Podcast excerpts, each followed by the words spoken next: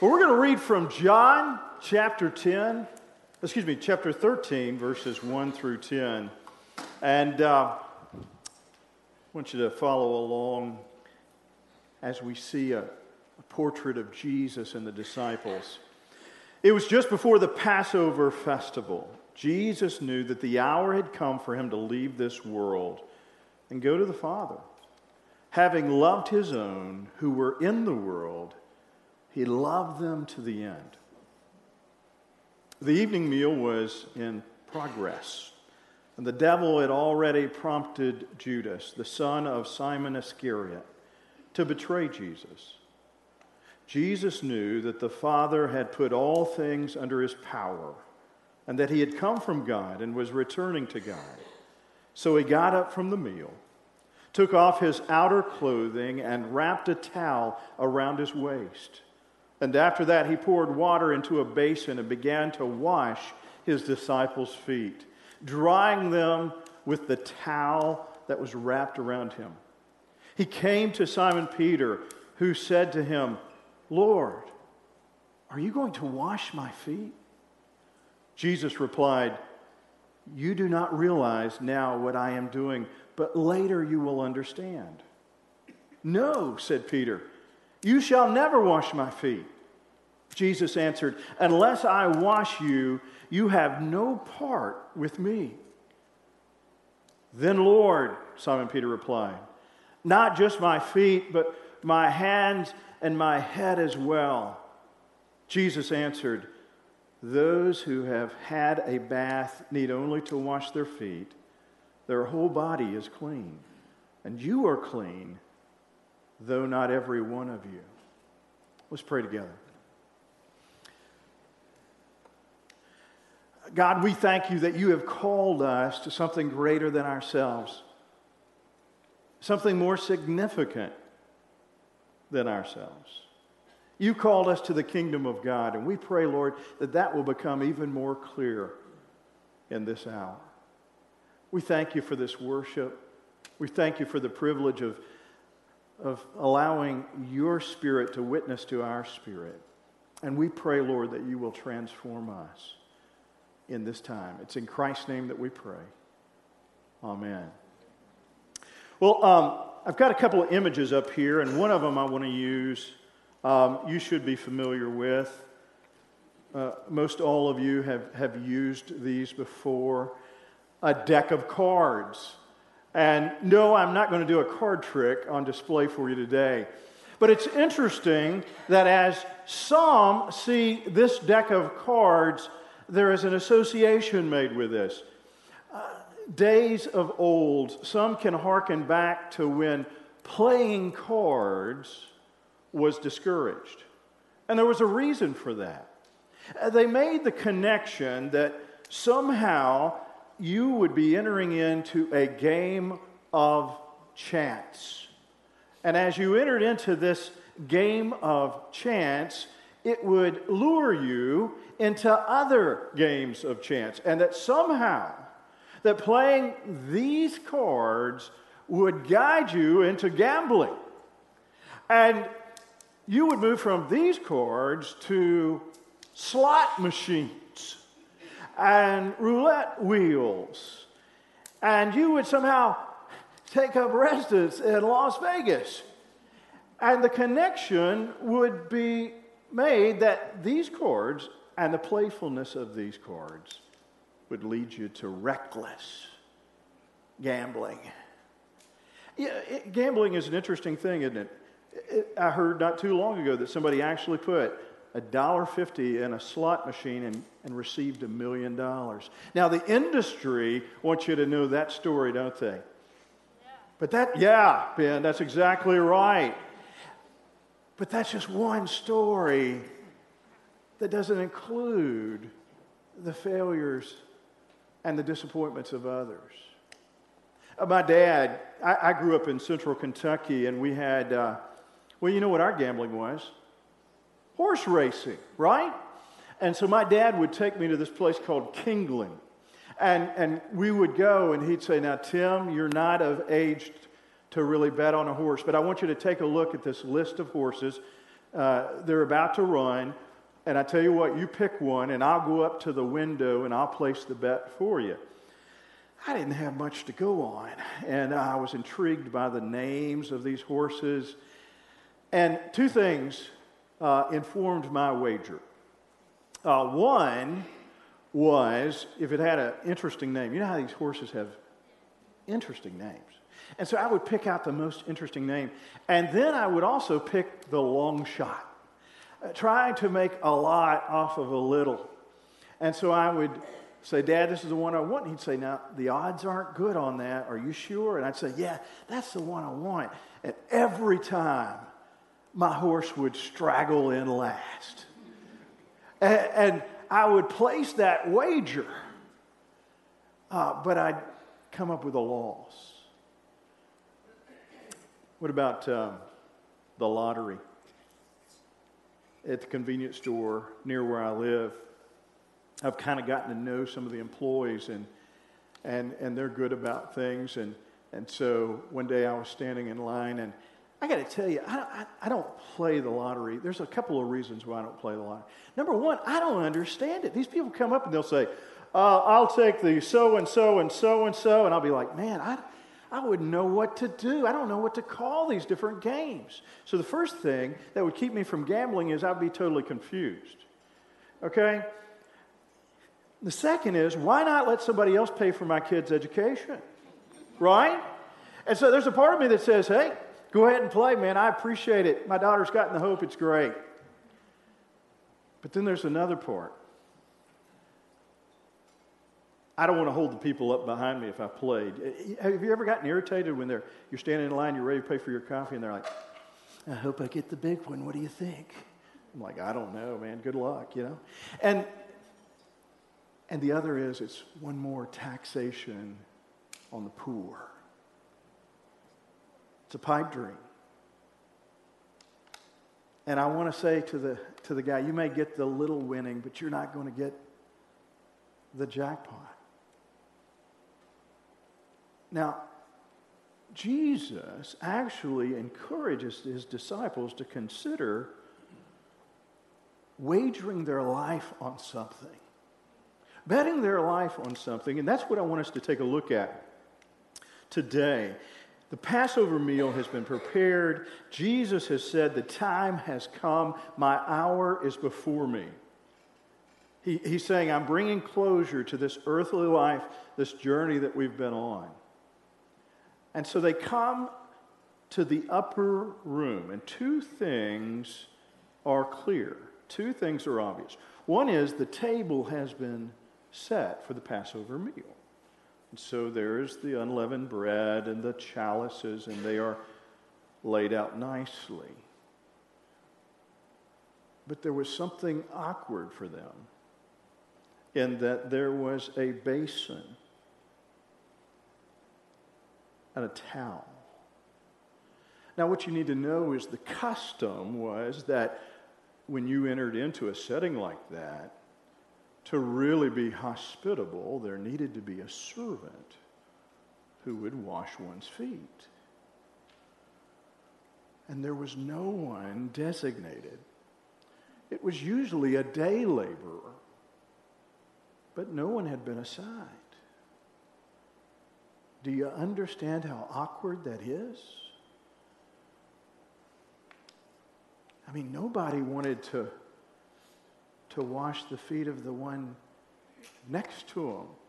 And what's interesting about this text is it kind of gives some things away in terms of the awkwardness because it says they sat down and began to eat.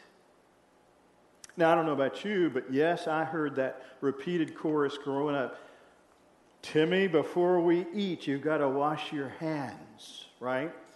Go wash your hands before you get to the table. Well, in this custom, the foot washing came before the meal, but they weren't going to enter into that.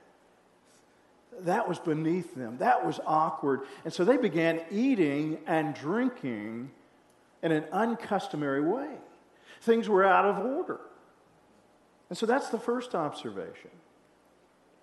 The other is you want people's feet cleaned.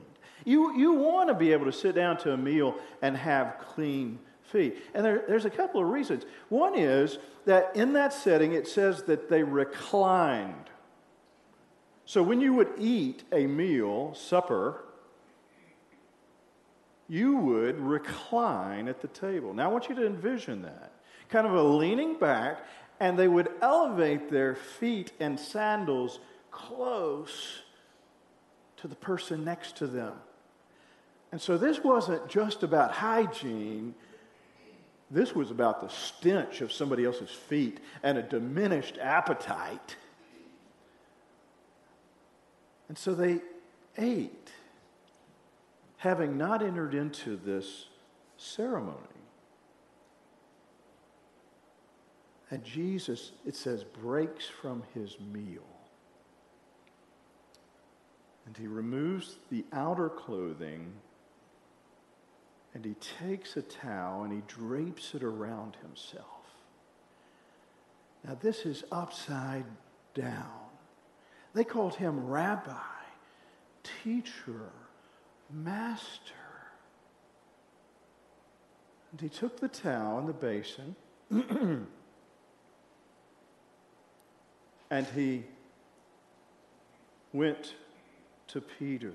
Now, Peter earlier probably was like, hey, they called me the rock. Jesus said he's going to build his church on me. I don't need to be washing feet. And James and John, the brothers of uh, uh, sons of Zebedee, they were probably like, hey, we asked to sit at the right hand of God the Father when Jesus comes into his throne. Now, that hasn't been approved, but we don't really see ourselves washing feet. But Jesus goes over and he kneels before Peter. And the foot washing unfolds, and he bathes Peter's feet in the basin and caresses them and then dries them. And, and Peter stirred by this. This is, this is awkward. This is actually humbling. Recently, we had a leadership team gathered, and we didn't announce this. But one of our leaders said, Hey, let's do a foot washing. And so we had men and women of different ages, um, different sectors of the church there. Uh, and, and we were in a circle, and we said, unannounced, Gang, we're going to enter into a church tradition of foot washing. Well, you should have seen everybody. I mean, it was awkward. And, and uh, after it was over, I said, You know, what, how did you feel? Uh, what, what, what surfaced from this experience? And somebody said, I really felt the movement of the Spirit. It was humbling. I felt connected to God. And another one said, I should have had a pedicure. and exfoliated, exfoliated my heel. What does that mean? Is that an amputation? And so, and so there, you, you with me? Now, that was awkward for them Think of Peter. That's why in that awkward moment he says, Lord, you don't need to be washing my feet, man. And Jesus said, Unless I wash your feet, unless I serve you, unless you allow me to serve you, and you become part of this service worldview, you can really have no part of me. And in that moment, I, I think Peter understood something that we all understand. When that moment of humility hits, he said, God, I am so dirty. I need you to clean my hands and my head and my heart. Bathe me all over.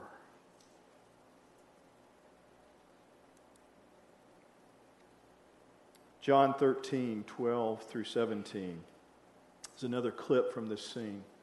And I think we have it on the board. It's a different version from what I'm reading. So you read it in this version to yourself, and I'm going to read this. After Jesus had washed their feet, had put on his robe, and had returned to the table, he said to them, Do you know what I have done to you? Do you know what I have done to you? You call me teacher and Lord, and you are right, for that is what I am. So if I, your teacher, your Lord and teacher, have washed your feet, you also ought to wash one another's feet. For I have set you an example that you also should do as I have done to you. Very truly, I tell you, servants are not greater than their master, nor are messengers greater than the one who sent them. If you know these things, you are blessed if you do them. Okay, there are a couple of things here. Jesus makes a clear, non ambiguous, no real questions about his requirement. He says, if you're going to have a part of me, if you're going to be a follower of me, then you need to be willing to serve. And really, there's a mandate in there that everyone is called to serve. So if I, your Lord and teacher, have washed your feet, you also ought to wash one another. You see, one of the things that we're going to be moving through in October is we want to move beyond living for ourselves. We want to be, move beyond our petty concerns or somehow our longing for status or possessions or our protective turf. We want as a church to move forward and get outside of ourselves. And to do that, we've got to do that individually. And Jesus is calling us to be people of the towel. And so every one of you has a towel. And some of you may say, Well, Tim, you don't understand. I've got a disability. Or, or Tim, you don't understand. I, am older. I've, I've served, but I'm older now. Or I'm young and I don't know that anybody. Stop it. Everyone is called and enabled to serve.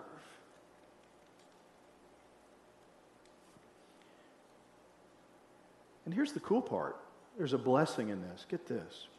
In the scripture I just read, it says, if you know these things, if you know these things, and you do these things, you are blessed.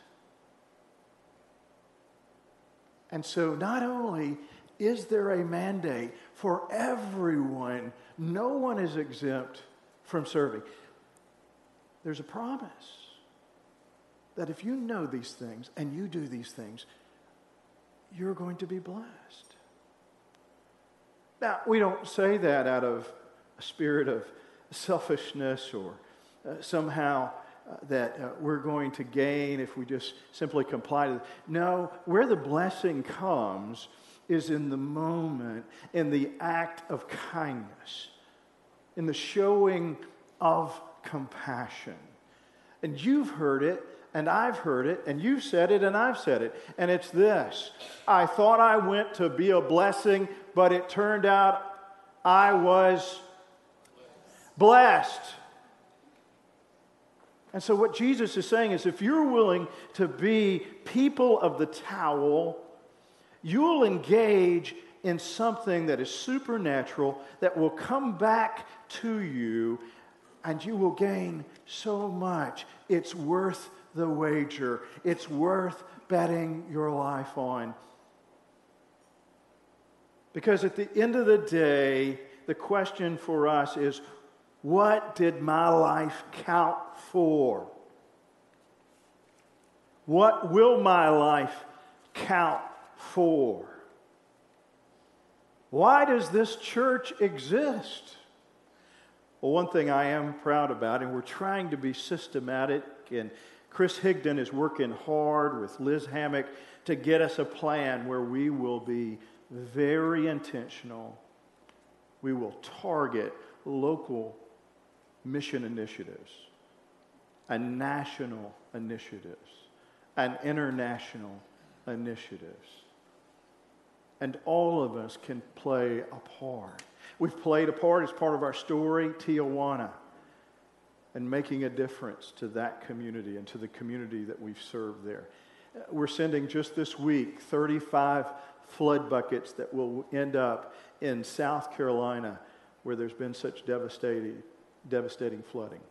And so, no matter who you are, no matter what age you are, no matter the choices you've made, no matter the mistakes that have come out of your life, you are called to serve.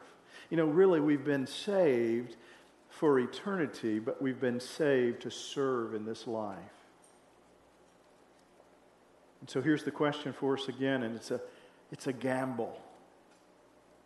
How am I going to make a difference in the one and only life that I have? Will I pursue power and jockey for position? Will I look simply to the applause of men and women and people? Will I long for that fame? Am I simply wanting to be comfortable?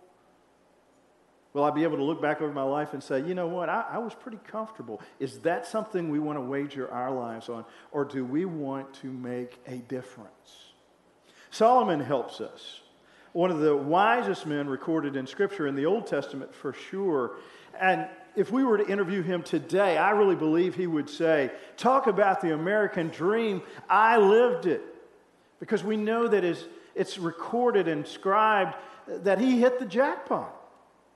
I mean, just think about some of the things. He said, I built houses, multiple houses, houses that I could not even live in. He said, I loved wine and I created vineyards.